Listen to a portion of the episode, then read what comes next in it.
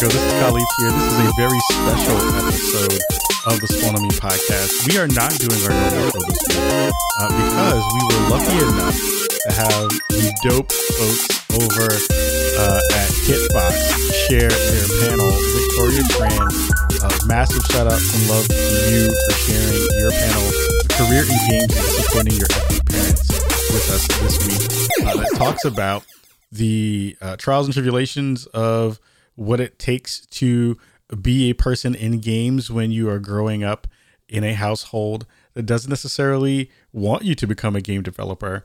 Uh, we've heard conversations around this often uh, throughout some of our own circles. Um, and this wonderful panel kind of digs into that uh, in a real way, talking with folks like Ika, who's the creative director over at Outer Loop Games, Joe Torado, uh, who's the communications and marketing Uh, over at System Era Softworks, and also Chris Compiendo, uh, who's over doing P R over at Uppercut. Uh, take a listen to this wonderful audio. Uh, it's fantastic to be able to get this stuff from PAX East um, and have uh, Victoria share this with us and our audience here. So massive, again, love and shout to you. And again, tell me what you think about it. Enjoy the audio and enjoy the show. Thanks so much. Peace. Yeah, I guess to answer your question, uh, do they know what I do? I don't even think they know I'm here right now. So um, they, as far as they know, I I play video games and I write about them, but that's as far as they know. In terms of the actual, the, um, you know, the larger games industry and how that works, uh, they have no clue, and I always have to kind of explain it in the context of other industries. Like, the, the idea that there are people paid to review video games was just totally alien to them. And I just said, you know, people write movie reviews, right? It's kind of like that, but for video games. Um, but other than that, you know, um, story time after cons takes a long, long time just to explain, like, what actually goes on there. Um, because when you say, oh, you're in video games, it's like, oh, do you, like, play video games for a living, like like an esports person? And, you know, not exactly. It's a lot more uh, comprehensive than that. Mm-hmm. um, my uh, my mom knows what I do for sure, but I kind of went through this really crazy route to actually get to where I'm at right now, working on a game. Um, I'm I'm kind of even surprised that my career path has taken me to the place where I actually work on video games. I did do games journalism before that, and I think. Uh, that was where it was kind of like, whoa, why why are you doing this? Why did you switch jobs to be a games journalist? Like, that doesn't sound very good. Um, I see some games journalists here. Sorry, I'm not insulting you. Um, but yeah, my mom knows what I do, but I think uh, it was hard to sell her on the vision of getting to where I wanted to be by the, these other methods, which took quite a while. So. Yeah, my parents, so they, the context they know of games is my brother screaming at the screen while he was playing Street Fighter. So all they imagine me doing is screaming at a screen, screen like, at Street Fighter. I'm like, no, there's other games. They're like, mm-mm, I know.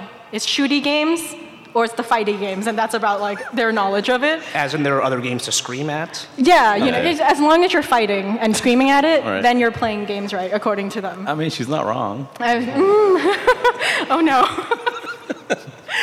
But, yeah, so that's kind of the context of that. So they have, they also have no idea what I'm doing. Um, but this kind of leads me into my next question, which was, did you tell them, like, beforehand, like, what you wanted to do as a career? Because not everyone, I guess, thinks they're going to go into games. Like, originally, I was going to go into healthcare.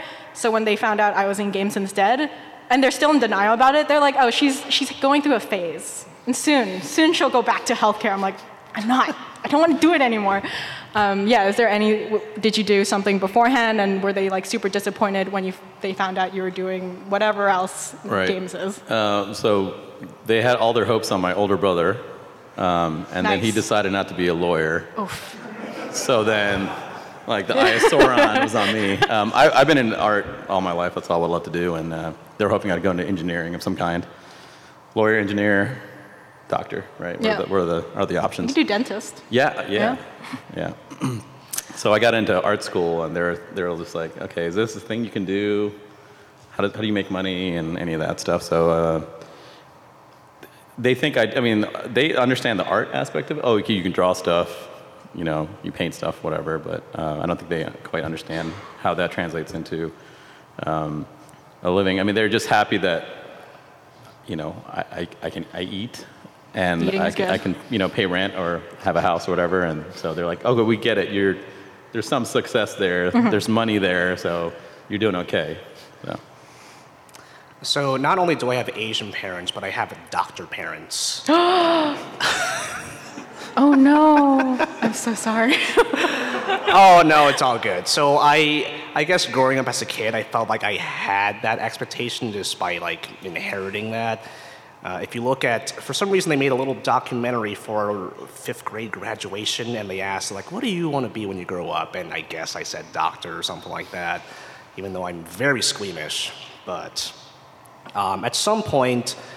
I don't know if it was high school or college, I figured out that writing was kind of more my thing, whether it was prose writing or screenwriting, whatever have you. I used to write a lot of short stories as a kid, and I kind of went on that track in college. I had a creative writing degree, but my parents were kind of like, okay, yeah, we support you, but maybe you want to do like an additional major just as like kind of a safety net. So I did information systems, and I'm not sure how many people know what information systems is.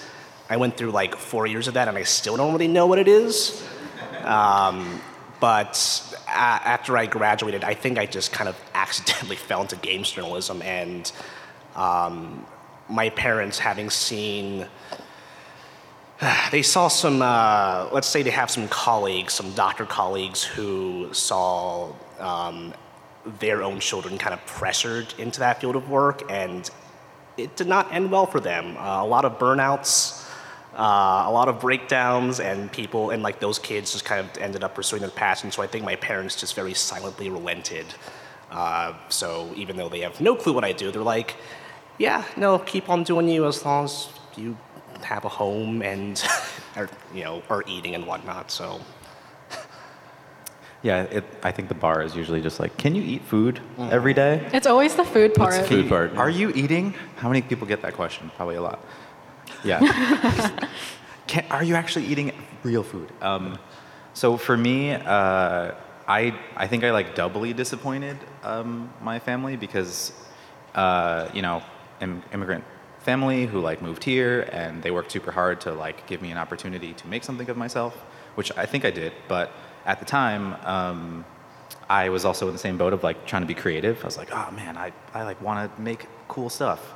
Um, and, but it, it didn't, I always felt like I had to measure, like reach this bar of making good on their sacrifice and feeling like I was making good on that, which, um, pushed me into areas where maybe I was like not really excited about stuff. So I settled on trying to be an engineer because I wanted to work on airplanes, but I actually really just wanted to fly airplanes. I was really jazzed about that. Um, and so when I was graduating, uh, high school, I told my mom that I wanted to go into the Air Force, and that like killed her. She did not want that to happen at all. So I, that was super disappointing because she just didn't want me to like be in you know harm's way in any way possible. Um, and so then my my uh, compromise to that was like, well then I want to go to art school, and she like kind of had to say yes to that. It was either art school or potentially flying airplanes. Um, and so I mean my mom's not like she's super into art. She's but I think she went through the process of following that path, and it didn't really go anywhere for her. So I, she, I think she just didn't want me to necessarily do that same thing, and then end up being in a job that, um, like maybe she feels like she did, wanted to do something else, but she had no choice because she had kids. And so um, it was up to me then to like prove to her that I could make something of the art and sort of marketing thing. So yeah. that almost, that almost sounds like a threat, like an ultimatum, like take me to art school, or else I'm going to go into the Air Force. It's kind of Look, apparently that's honestly, the way to yeah. do it. Kids, if you're I didn't do that. This is what you yeah. Yeah. No, I think I think like the whole guilt, but also wanting to make up to a sacrifice that they've made for you is very common that I've like seen mm-hmm. in people. Like I definitely feel the same way. Like if I'm ever tired, I'm like, oh, my parents did so much more. But yeah. Um, so what advice do you have for someone who wants to get into, maybe not even the games industry, but like a creative industry, let's say, um, but their family is kind of pressuring them not to, or very heavily is disapproving of them, and you know it's very hard to ignore your parents and just do whatever you want to do. So do you have any advice for kind of getting over that, or maybe helping them understand? Somebody else, somebody else want to start? Sure. Um, For me, I I didn't do a great job at this when I was going through this process, but I saw the end goal of where I wanted to be. And uh, I, I would just think, as for advice, like, make sure you plan that thing out and put that in front of your parents. Don't just, like, I went to art school and was like, I'm a general art person. I, like, what does that even mean? I, just, I tried painting, I tried graphic design, I tried photography. Um, I did want to be a creative director at the end of the day, and I wanted to go down that path, but I didn't really communicate that really well. So I would say, if you're, if you want to move into games, if you want to move into a creative field of any kind, um, you you you should just like look at it yourself and really plan that out. You shouldn't just like jump into it. Um, and furthermore, you should then take that plan that you put in front of yourself and then share that with your family. I think it'll be really helpful for both parties. Yeah, that's kind of, it's hard for me to give advice because I feel like I low-key lucked out in that I never really got a lot of pushback. But, you know, I still got that kind of indifference or uncertainty, and I felt like I had to make, I don't know if this is advice I would give, so I'm kind of curious what you all think about this, but I felt like I had to make concessions in a way. So, for example, that whole college degree thing, I, I was a creative writer, but they were like, oh, maybe you also get like a quote-unquote practical um, skill in your belt to um, kind of act as a safety net if that writing thing doesn't work out. Um, but, uh, you know, I always try to reassure them and just try to be open and um, transparent with them, I guess, is the base advice I would give at the very least. Um, I have no good advice. I, I dropped out of art school and started working at Bethesda at like nineteen, so it was, it was just dumb luck. I, I grew up in Maryland, and Bethesda was down the street, and I don't know, I was teaching myself stuff, and uh, so my parents were happy I was like, had a job, um, more than like a Costco job that I had before, so. Uh, but the, they were disappointed I didn't finish school. Um, mostly, I think, well, yeah, I don't have good advice because I moved out after that, so. Good job. Yeah, I think my like advice for it, and it's obviously different depending on parents and how open they are to it, but I've tried to approach it from the fact by, I try to look at why they're so angry at me or like whatever, and it's not that they're mad at me, it's that they're scared that I won't be in a place where I can feed myself and they can't take care of me because they'll uh, be dead, you know, eventually. Oh, that sounded really weird to say out loud, but you know, it's gonna happen, I'm sorry. Um, so. Yeah, like Joe said, it's one, like planning out something and communicating that with them because they can't see the steps what you're taking, and you have to, I would tell them like everything I was doing, like, hey, look at this accomplishment, look at this accomplishment, look at this accomplishment. I wouldn't tell them when I failed, obviously, so uh, whatever. But also just like talking to them, like understanding that they're not angry at me necessarily, they're more concerned than yeah. anything, and trying to empathize with that because I didn't, I can't empathize with the fact that they escaped on a boat from Vietnam. Like, I'm, I've never done that, um, but I can understand not them not wanting me to be in the same position that they were in. Yeah, if I can add, um, mm-hmm. yeah, I mean, they're they're upset at me because they care about, like, make sure I'm mm-hmm. okay, right? That's their, their, because they sacrifice a lot to, you know, work random jobs in my case, um, and provide for us, and they want to make sure we have a good education. And well, I have kids now. I have a high schooler. He's in ninth grade, and uh, so I'm like going through this. How would I? How do I do it differently, or do I do it differently? And I'm like, I don't necessarily believe college is the right path for some kids. Uh, it might not be his passion. So um, right now, it's we're trying to like keep things open and make sure he, you know, like I want him to do well at school so he has more options. And that's really been my message. But it's hard. It is hard. I'm sure it's hard. And it's it's like the thing where they they were always surviving, and now we're just trying to like have a better life and whatever. Um, but yeah. Yeah, so. d- definitely express gratitude to your parents whenever you get the chance. And um, I, I'm still living with my parents right now. I'm living uh, rent-free, so I feel like I, I mean, I obviously do have gratitude, but I feel like I, I have to. Um, because, you know, like, you know, my, my parents kind of had a similar experience. I mean, they... They they did medical school in the Philippines, uh, and they came over here to the States because my mom wasn't really digging it in the Philippines anymore. Um, and of course, you know, my dad had to kind of like do all the the exams and whatnot again. Um, started off as like working at a laundromat, I think. Um, and then once he finally scored a gig, I think we literally drove from California to Pennsylvania in like a week. Um, and now I'm here. I didn't really have to do any of that. So um, always just letting your parents know that you recognize what they've done for you and that you really appreciate it, I think, is like kind of the, you know, there's the practical part of laying out your plan, but there's also the emotional aspect of um, making sure that you have an understanding of each other, that they know what you want to do and you know like what they've done for you to get there. Can I actually add something to that? Mm-hmm. Yeah. Um, so another thing uh, that I would suggest, like advice that I learned my, myself, um, was not to be afraid to also like ask for help. Like in this situation, maybe you're feeling like you have to prove something to your parents, or that you know you've made this choice and like you got to go with it and you have to like succeed. Um, I had many adjustments that I made, um, and I had to like move back in for a little bit and like figure that out. And although that felt bad at the time, like it also felt nice to know that they were still there, that my parents were supporting me, um, and I think my mom actually really liked it, so that was nice for her, I think. Um, but yeah, like don't be afraid. Don't don't create an atmosphere where it's now like you're trying to prove a point, because that's just going to drive you further apart. Like.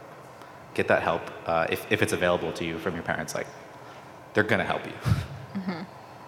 Yeah.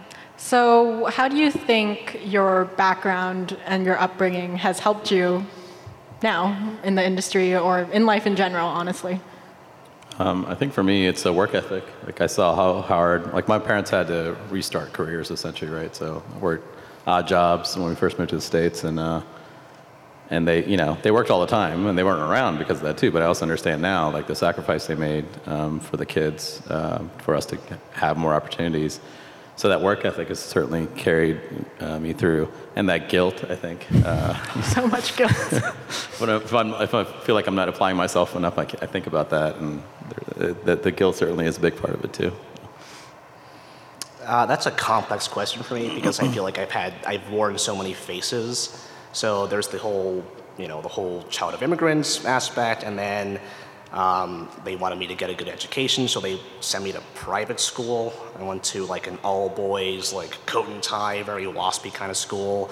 Then I went to a fairly progressive college, which was kind of culture shock, and um, that just having all those different experiences, I guess, just kind of gave me perspective, um, especially when we're talking about the games industry, of how.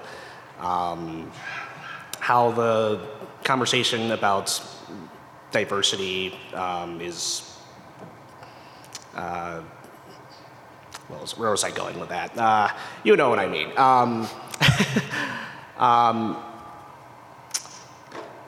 I don't know. Just it's take fine. the joke. It's fine. Take no, no, I, I, I saw where you're going with that. I'm yeah. Um, you can continue that. If you so, want. you know, having a diverse background, having a different cultural background uh, is actually really valuable. And so part of the work that we do uh, with Latinx is trying to like tell people that that's really valuable. Um, there are plenty of jobs out there that are looking for people with different perspectives. And so don't shy away from that idea that like you need to hide that or you need to like fit in better. Um, as you were kind of mentioning, mm-hmm. places are getting more progressive. They want to see different views from people. They want different people in the room that can give them that different perspective. Um, I think for me personally, the work ethic thing is like kind of a, a, a double-edged sword for me because I feel like I, I, I embodied that and I did that, but then that was actually like kind of bad for me at a certain point. Yeah, same I, like, same for me early on, yeah. Yeah, I like didn't know when to stop, um, and I, I measured myself based on like how much harder I was working than other people. It's not really healthy at all. Um, so definitely like take that work ethic and see that thing, but also understand like when when it's your time to kind of take a break and, and, and worry about yourself as well. Um, but yeah, I think that's kind of where I'm at with it. Yeah. Yeah, I think, yeah, I'm, the work ethic thing, definitely a thing. I also embody that a lot, but it is a source of burnout. How many panels are you doing this PAX? Eight. It's fine. It's fine. It's great. Um, But I think like another interesting thing I've seen is when I see games that draw from their own culture, right? Like I like you see a lot of games set in North America, set in I don't know ancient Egypt, but like I like when Red Candle came out with like uh, Detention, which was a game set in like Taiwanese mythology. I thought that was so interesting, like having those different per- perspectives, like those different stories that you can bring to the table. That's something I want to see more of for sure. And isn't your isn't your game based on? Yeah, it's all South Asian yeah. culture and, and themes. Yeah. Yeah, it's just I want to see more games to explore like those different ideas and those different paths. And I think that's such a huge strength of coming from a different background is that you think of these things and you consider them and you know them intimately. Usually, um, yeah, that's that's a big thing for me. Yeah. And I, I guess um, you know because my outlet kind of looks for those kinds of games that kind of draw from those personal perspectives. That's kind of like. That's really what kind of directs me, is, you know, especially at a place like PAX, like I'm kind of just looking for those personal games, uh, especially coming from different cultures, and just trying to kind of immerse myself in those. Mm-hmm. Was there ever anything, and maybe you don't have an answer for this, kind of throwing it out there, was there ever anything like a relative or a parent said about your work or your job that made you really upset or sad? Um, I, there's one time, so... We did a bunch of uh, offshoot of Bethesda. We were doing some web games, and it was like, I don't know, season three of Survivor, so it was for C B S. So my uncle's like, oh, you did work for C B S. Well, that's that's impressive. Like, you know, it's like oh. a small web game, had really didn't matter, but they were more impressed with sort of the, the affiliation with a, a, a company they they knew more than uh, anything else. And that was probably like the smallest game I ever worked on, but like, you know, it's... Mm-hmm. It's like the prestige of, you know, my folks, especially my um, family. So it's very much about like the school you went to, or what company, what big companies you work for, or things like that. And that's that still bothers me, but whatever. Not so much anything that's bothered me or upset me, but I always try to keep a lot of things about what I do close to the chest, because uh, I think they're more worried about like they, they've accepted like what I do conceptually, but it's just from a purely practical and economical standpoint. So, you know, for example, I'm, I'm here at PAX, and they're like, oh, did did someone pay to go there? And like, no. And I, um, so I, I don't know, I, I kind of try to um, pivot away from conversations about money and practicality, because um, I just, I just don't like hearing the, the worry for them, I guess, if that makes sense. I'm just trying to like, reassure them, but by kind of omitting stuff, I guess, which is not really advice I would give, since I literally just said, hey, be open and honest and transparent with your parents. um, I definitely ran into some moments, not necessarily with my mom. My mom um, was really good at trying to adjust and support me in the things that I wanted to do, um, but definitely like the generation above that was pretty tough for me. Um, my grandma was like, she saw my mom go through the art thing and then get churned out of that pretty pretty quickly. Um, and so she did not want me to do that at all. And then she also was like not down with my life choices. Like I went to a private high school. Um, I got good S A T scores because I thought that would be good for the Air Force. And then when I decided to be an artist, then I got like a lip piercing. And then I got some tattoos. Um, and my hair was longer. And so uh, I got a lot of judgment from that within my family of just like, what are you doing? Like, you you were on this great path, and you went to this top whatever school. Like, why are you making these choices? Um, and that really sucked. Uh, it definitely didn't feel good, and, and definitely didn't feel nice to know, like, feel that I wasn't welcome. Not not necessarily welcome, but just that, like, I would feel that kind of pressure on me. Um, but eventually, like, you know, it's a stereotypical thing, for, especially for, like, the Latinx thing, where it's, like, Uh, there's like a culture of macho, and there's that whole idea that like you're supposed to be the man and you're supposed to like do this thing. And so I was not doing that, I guess, in, in necessarily in my grandma's eyes, and that's what she was kind of used to. Um, and I, I don't think I did a good job of this now, but or, or at the time at least. But now I, I kind of think, and I wish I would have just like tried to break that down for her a little bit and be like, hey, actually, that's kind of whack. Like being being a macho like Latinx dude is like not really cool, actually. Um, and honestly, like, it, it perpetuates a lot of really bad things. And so had I been a little bit smarter, maybe I would have thought of that at the time, but I definitely ran into a lot of, like, judgment from my own family, which felt kind of lame to be like, wait, this is the place that I want to feel welcome, and maybe I'm not because, like, I have red in my hair or something. Hey.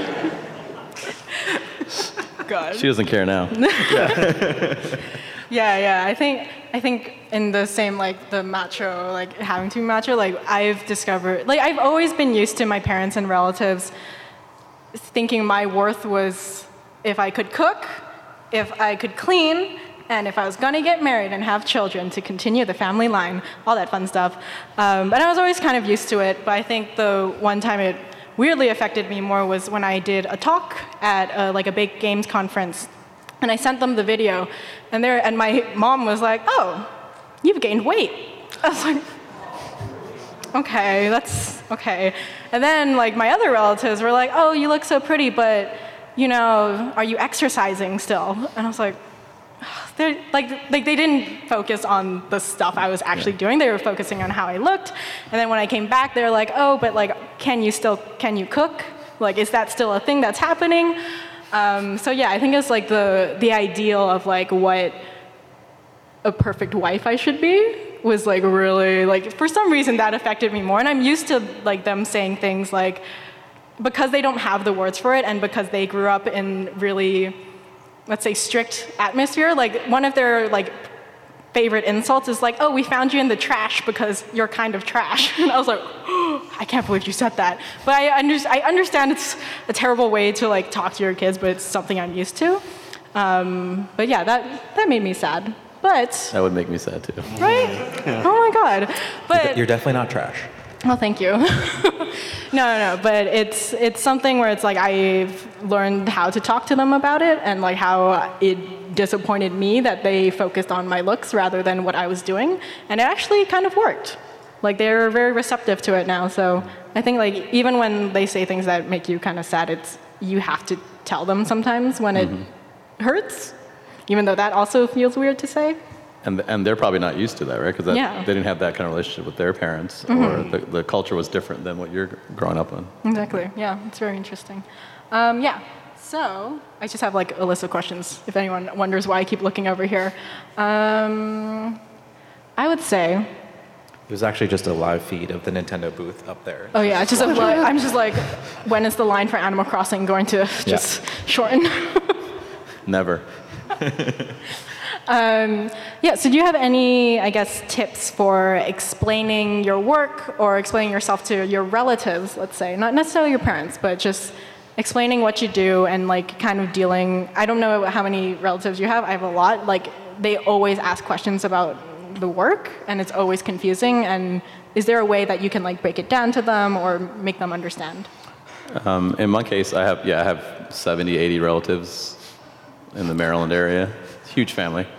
Um, one of the reasons I wanted to move out of there is just there's always drama. When you have a big family, there's always big drama. Mm-hmm. Um, so when I see them now, which is once or twice a year, which is perfect, um, it's more from, I try to explain from like, oh, I, I run a business, right? I have a small studio, I run a business, and we're doing okay. Like that's, I kind of talk more about that than the actual content of, of, of making games. But um, so they, they understand the business part of it. So. That's how I deal with it. Mm-hmm. Yeah. Uh, my strategy is to bribe them with free con swag. Um, and, and like, I'm partially serious. I remember coming from E three and I just had like a, a bunch of like random trinkets, and, you know, I I played this game. It had like battle royale elements and like cooperative and competitive elements. And it's like, n- none of those words mean anything to my dad. So it's like, hey, they gave me a free bottle opener and some whiskey stones. You want to like, just like, and, you know, that kind of like helped break the ice, and you know, I just kind of told the, the um, you know, the play-by-play of like what being a journalist at E three was, and um, just trying to distill those concepts without kind of like getting to the nitty-gritty of what games are about, um, and you know, it just helps them to give them a big picture, I think. So I kind of. Um, um, So when the E S A leak happened, because um, I was at E three, so my information was out there. No one look it up, please. And um, I had to explain to my parents, hey, uh, this is why we might get some uh, some bad junk mail or whatnot. Um, so trying, sort of like me trying to explain the entire like socio-political landscape of the video games industry. uh, and like all the discourse behind that, and relating to it um, to, you know, kind of alt-right movements that they read about in the news all the time. That kind of like helped them connect the dots a little bit. Um, so that was kind of my strategy. Um, I think I had like two things happen. One was I went straight to the kids of the family, and that was actually like really helpful because um, like my little cousins think I'm the coolest person ever because I work at video games, and I was at this cool Nintendo event, and I went to the launch of what, you know, that kind of stuff. Um, and so that that kind of like disseminated throughout the family of like, oh yeah, he's doing a really cool thing, and like my, my eight-year-old cousin thinks like this was really awesome, and I brought her a thing. So the swag thing definitely worked. Um, but I also think, uh, Victoria, you mentioned this earlier, just like sharing those successes, no matter how like big or small those things are, are actually really good. Just try and contextualize those for them. Um, I also brought my mom to a Nintendo event once, and that was really mm-hmm. fun. Uh, we, we actually were talking about this because we we tried to do this at PAX South. It didn't actually work out super well, but Um, like bringing people into the space and letting them see it for themselves is actually really cool. And so like, got to bring my mom to this thing. I, I didn't necessarily tell my bosses at the time that she, my mom was my camera operator, um, but she got to enjoy a cool event. She got to see it. Um, we had a good time, and she felt like she saw me being an important person in my habitat. Um, and whatever that is, like whether that's like if you're streaming or if you're Um, competitive and you go to tournaments and stuff, like uh, your parents are always going to want to see you succeeding or at least doing something cool at outside of the box, and so like don't be afraid to invite them or bring them in. It's, in my case, it worked really well. So does bringing them into a GameStop count? Maybe. I haven't been in one in a while. So. If your game's on, on the shelf, something like that. Yeah, yeah. Actually, yeah, totally. What if you just took a game off the shelf, put your game like Ooh. cover on it, and just been like, hey, look, see, it's there. You can buy it. Yeah, or just yeah. tell them you worked on... It's like eighty dollars. It's tell them you worked on, on Smash. Yeah, tell them you made Minecraft. There you go. That's right. That's good. yeah, um, yeah, we'll get to questions soon, but I guess it's kind of like a last-ish question, unless I think of something else. Um, So we talked about some bad stuff, but how have like have your parents ever said anything that helped you or that have has really stuck with you in terms of like your work or yourself or anything? Something I've said that's been bad, or no, no, okay. like something positive with your parents, so um, we're not just hating on them. Yeah. So, uh, so my mom lived, moved back to Sri Lanka, so I don't see her that often. We try to go back and forth, but um, I upgraded her flight last time in oh. December, so she flew. She was like, oh, so you must be doing well. And it was, you know, like, first class is expensive, but international is real expensive. So it was, mm. it was not like a small thing, but I was mm-hmm. like, it's my mom, mm-hmm. and I don't do this that often. So so she was like, oh, okay, all right, all right, you're doing all right. So. Uh, I guess just keep it short and simple, that, you know, my mom just always told me just, you know, pursue what makes you happy. And I'd like to think that we're kind of getting to an age where parents are a little more tolerant in their children kind of just finding whatever satisfies them, like whatever career path satisfies them. I'd like to believe that. I can't speak for everyone, but uh, I'm, again, I just feel kind of lucky that my parents are just that way towards me.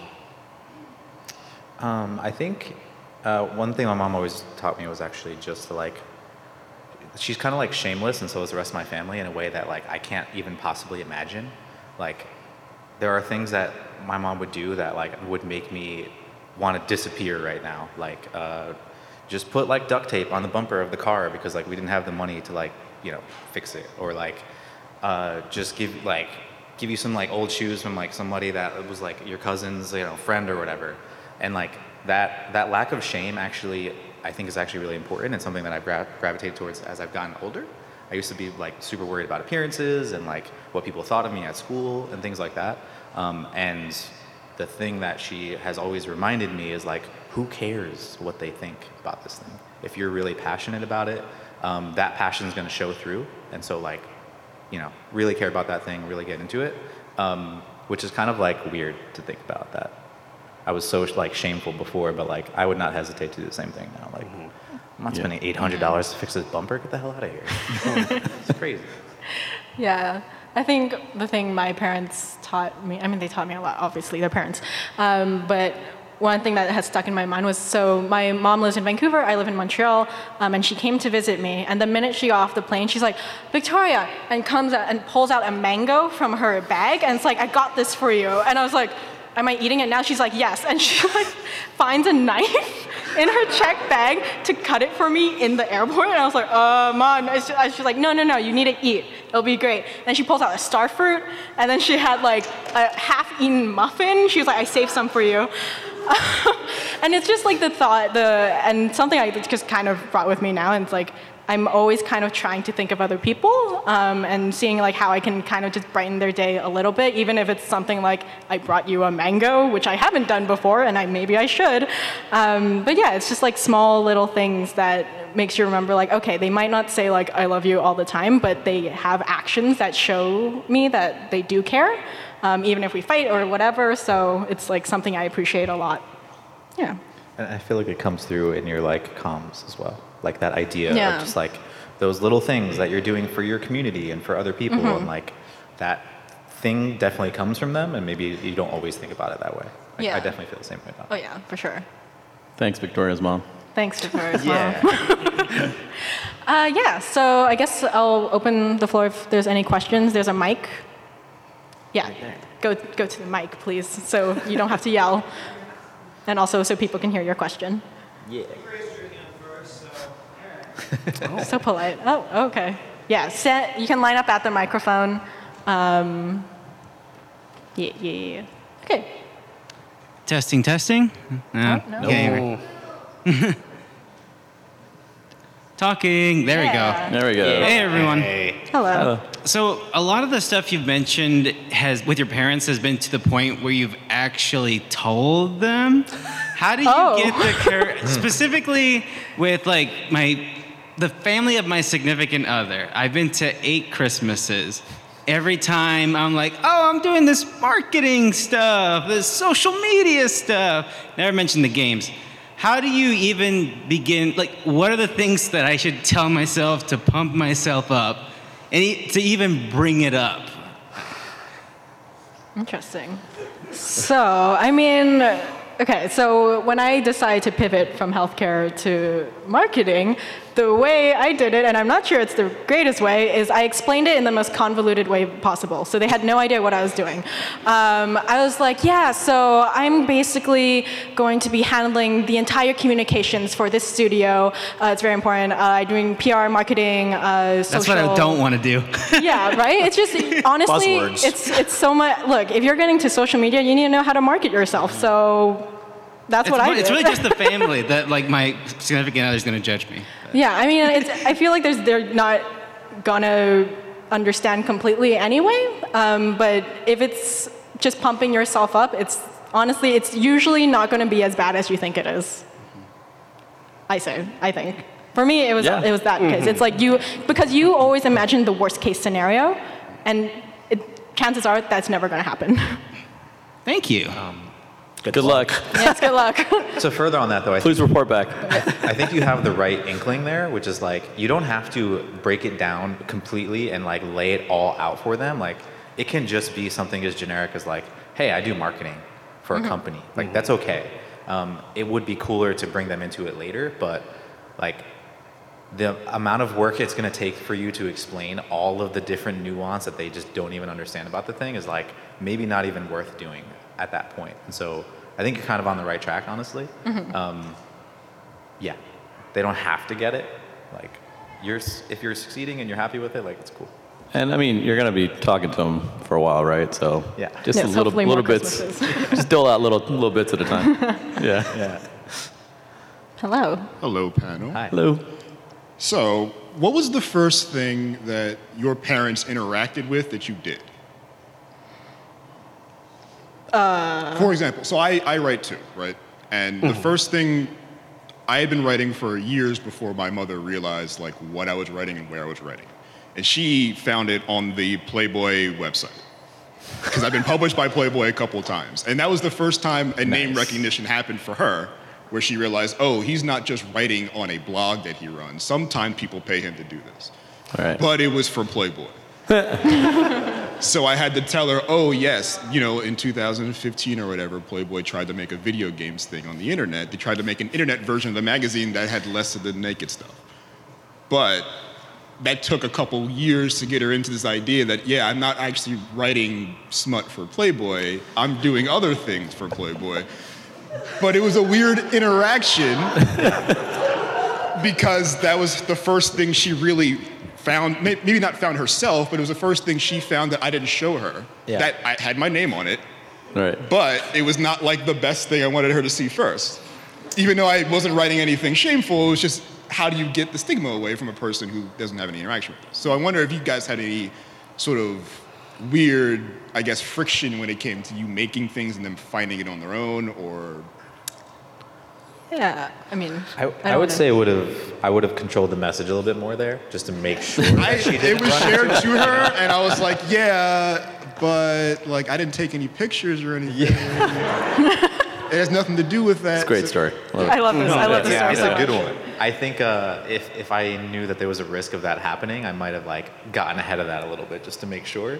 Um, because yeah, in all cases, like I'm I'm trying to make sure that I'm controlling that flow of information to give them the best picture of what's happening, you know, like yeah. I could imagine if I worked at a studio or something that had like something happen at it, like I wouldn't want my mom to figure out that I worked at a studio or, or what was going on there before you talked to her. Yeah. I talked to her about it. So yeah, I have a similar story because our studio is working on a game called Boyfriend Dungeon, mm-hmm. uh, and I was in my like what? So I saw an article in Vietnamese came out about the game, and I was like, amazing, finally my parents can understand what I do. Sent it to them, and they're like, what are you doing? I was like, oh, it still doesn't make sense in Vietnamese. I get it. Okay, never mind. Um, so I've been in that place where they've just discovered it on their own, or I guess I kind of helped them discover it, uh, and it was kind of awkward, but it's honestly just kind of showing them the things afterwards, and like they'll always kind of remember it in like this really cringy way, but you just keep showing them other successes you've had, yeah. other mm-hmm. things you've done, and then you can kind of control like where they're thinking. Um, but yeah, if you don't have photos on there, they, they won't know. follow, follow up with some other stuff. Yeah, yeah follow up with yeah. other stuff. Yeah, I have nothing but bad advice to give. I just depend on my parents' like inability to Google search things because same. Like well, Last. so I'm I'm non-binary and I'm not really out to them. So like sometimes they like might find a byline in a bio that has they/them pronouns, and that just kind of.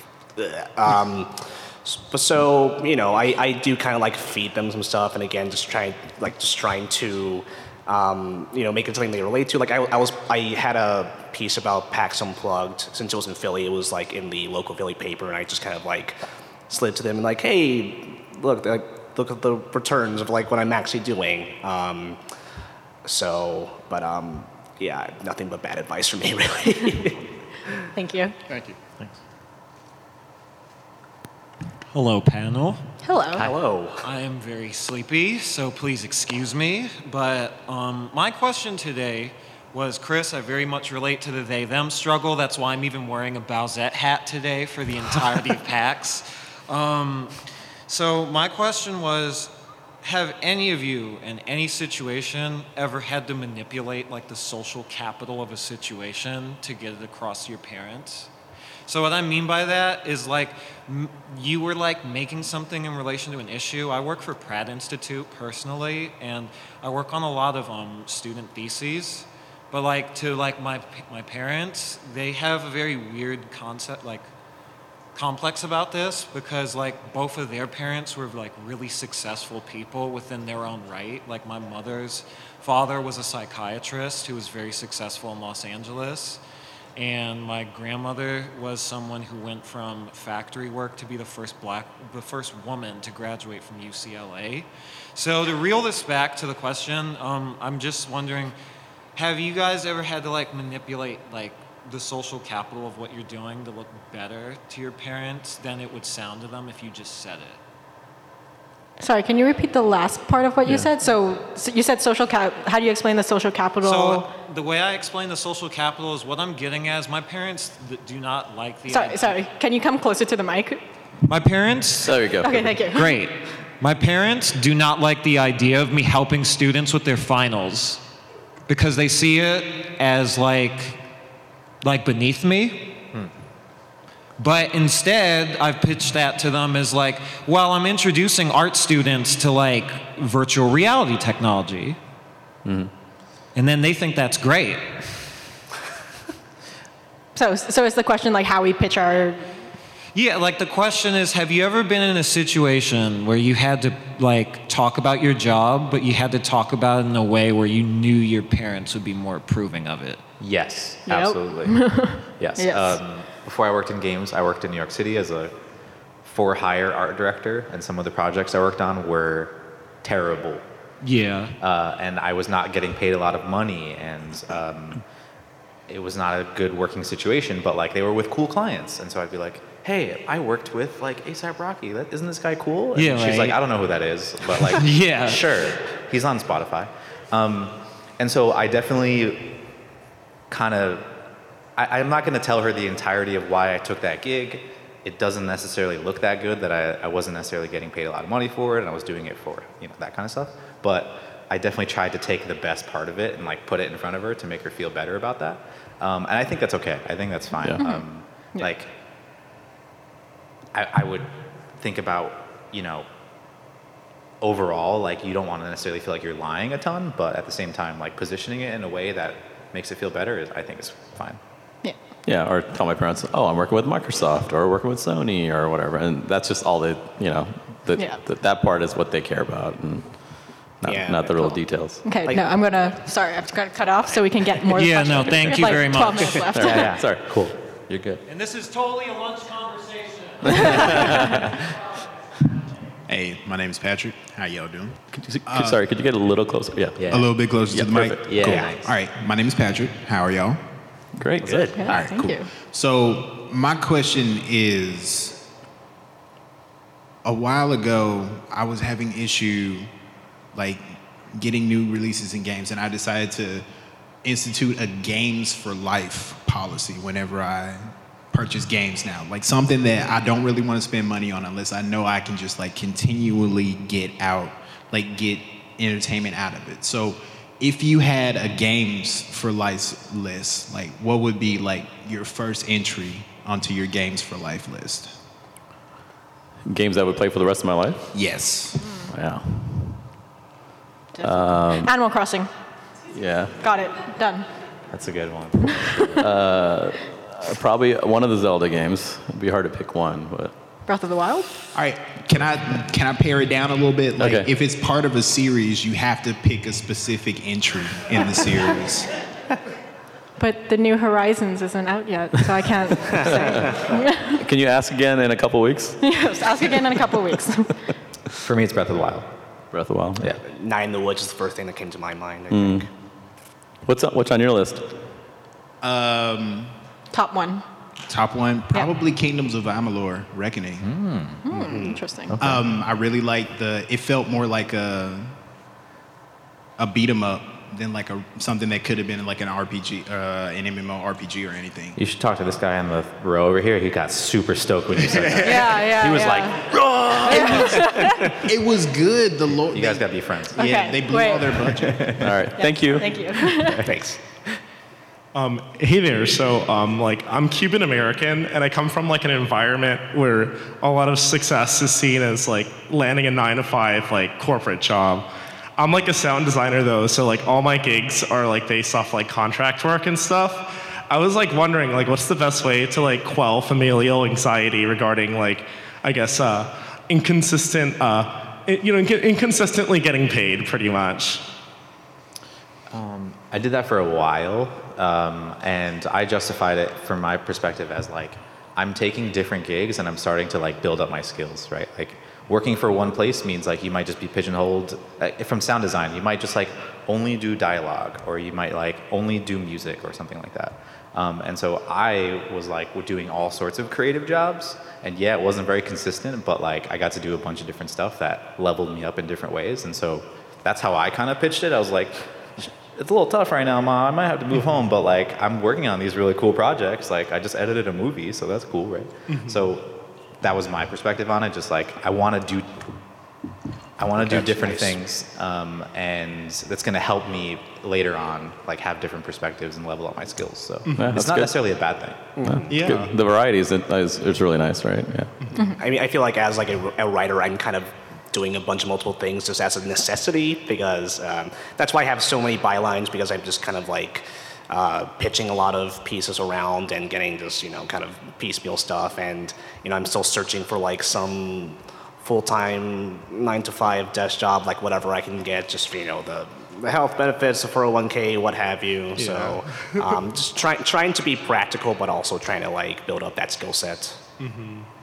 Yeah, yeah I, I just think it's like a little tough. Because like I, I just kind of like graduated out of like I guess like university, and it's it's been a few months, and my parents are like, hey, w- where are the jobs?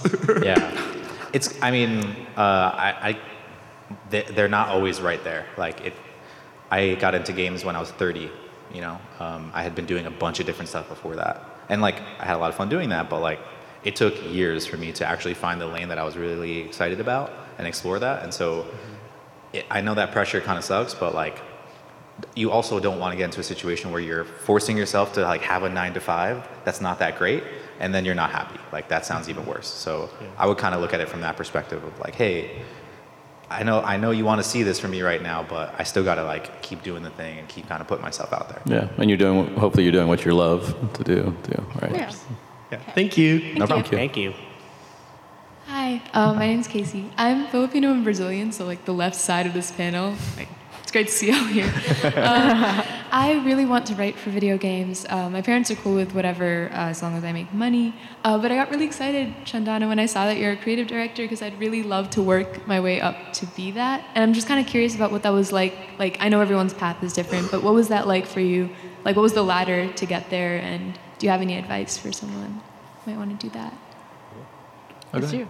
Oh, for you. Oh, sorry. Yeah, yeah that was for you. Yeah. Sorry, what was the last part?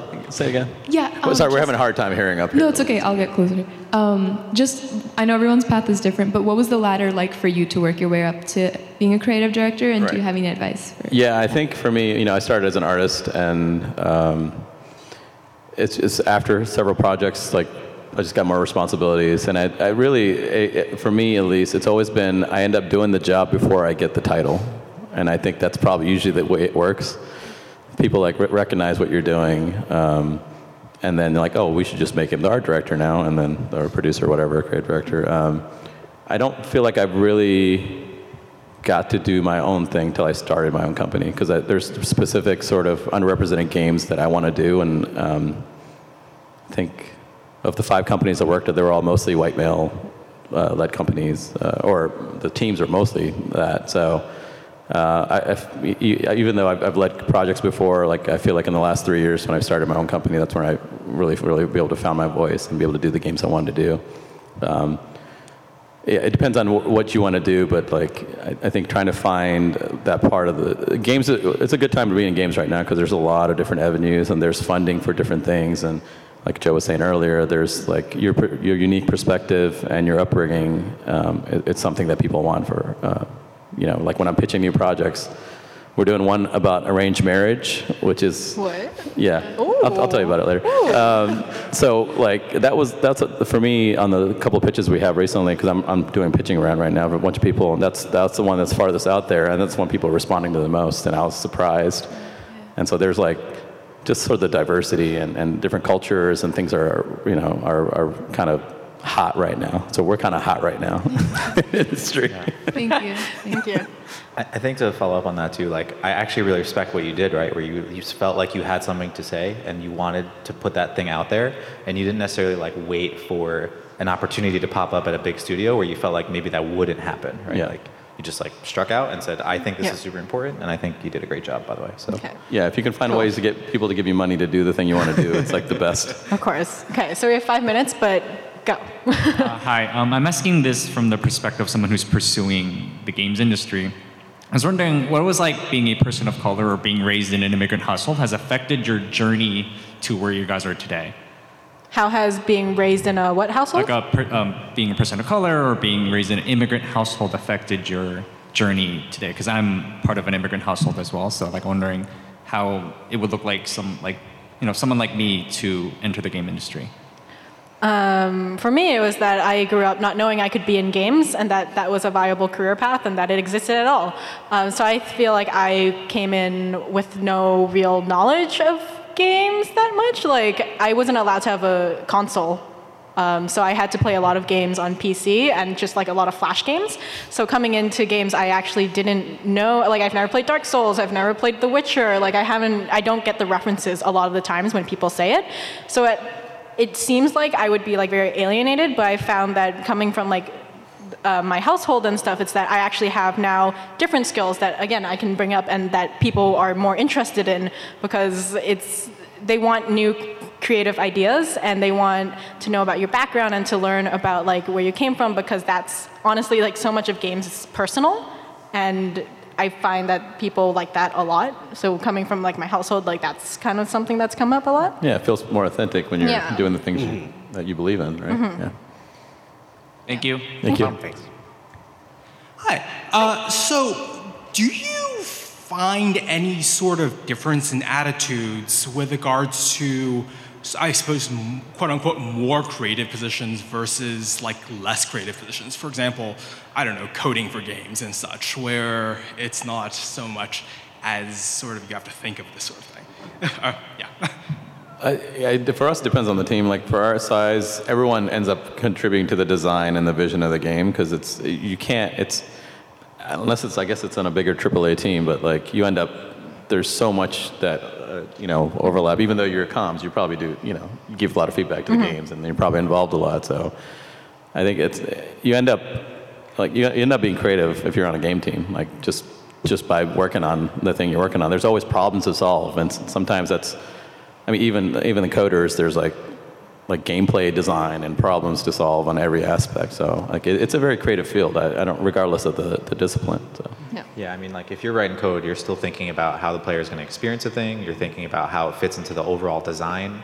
Um, and so like for our team, we, we make sure those people are embedded with each other and they're learning from each other. Because like you could write uh, some gameplay and then realize that like actually it doesn't fit with the rest of the gameplay. Like mm-hmm. you might have solved the problem that was in front of you, but like doesn't actually work with the rest of the game. So it, you, you definitely have to be creative, and no matter where you are in a game studio. And you have to learn to work with people. Like that's yes. the biggest thing that any, none of the schools really teach you if you want to be in games. It's like you're going to be collaborating, and if you're terrible with working with people, you're going to have a really hard time. Unless you're a solo dev, but a lot of my even da- then, yeah, you have to do like, those biz dev deals. A lot of your time is working, trying to like pull, push and pull, give yeah. and take with other folks. So it's okay. Yeah. Thank you. Thank you. Last question. We have one yeah. Okay, got it. Uh, hey, so um, I'm starting like sort of a, a, I guess like a journey creating my own uh, game studio. I don't really have, I also work another job. I don't really have any money to hire other people. And p- personally, I don't really like social media. I don't really like using it. Uh, it's just, you know, I don't know, it's just not for me, I guess. So I, I find, um, you know, uh, spending time, you know, marketing it through marketing games through social media to be, you know, not for me. And you know, I, I'd much rather spend it working on like the creative side of making the game and, and that sort of thing. So, do you have any tips for me or things, maybe like the efficacy of focusing on one platform, you know, anything like that? Uh, yeah, it, it depends on what type of game you're making and what the audience is, and are you self-funding it, or are you looking for funding? Uh, there are a lot of people, like we work with an uh, external firm to help us with P R marketing, like plan. Like I do, I'm I'm big on Twitter, but like they help me f- plan stuff out. Um, so it, it doesn't have to be all internal or, uh, you know, do it on yourself. You can find other folks to, like I, you know, when we hire folks or work with partners, it's things that we're not good at. So we try to complement what, that way too, if that's something you're interested in. Um, just really quickly, because they said time. I, I think um, I think it's gonna be kind of hard, honestly. Uh, part of making a game is finding that audience and, and bringing those people together and getting feedback from them. Like, Astroneer is an early access game, and I don't think we would have we would be the game we are now if we didn't open up our development to people and let them know what was going on and bring them in and so, see what worked for them. And so, I, I think, you know, it's it would it's it's gonna be hard, definitely, to not work on that kind of thing. I, I, I think as far as platforms go, Twitter's really good. All they did in the beginning was just share a bunch of GIFs of what they're working on and let that disseminate to other people.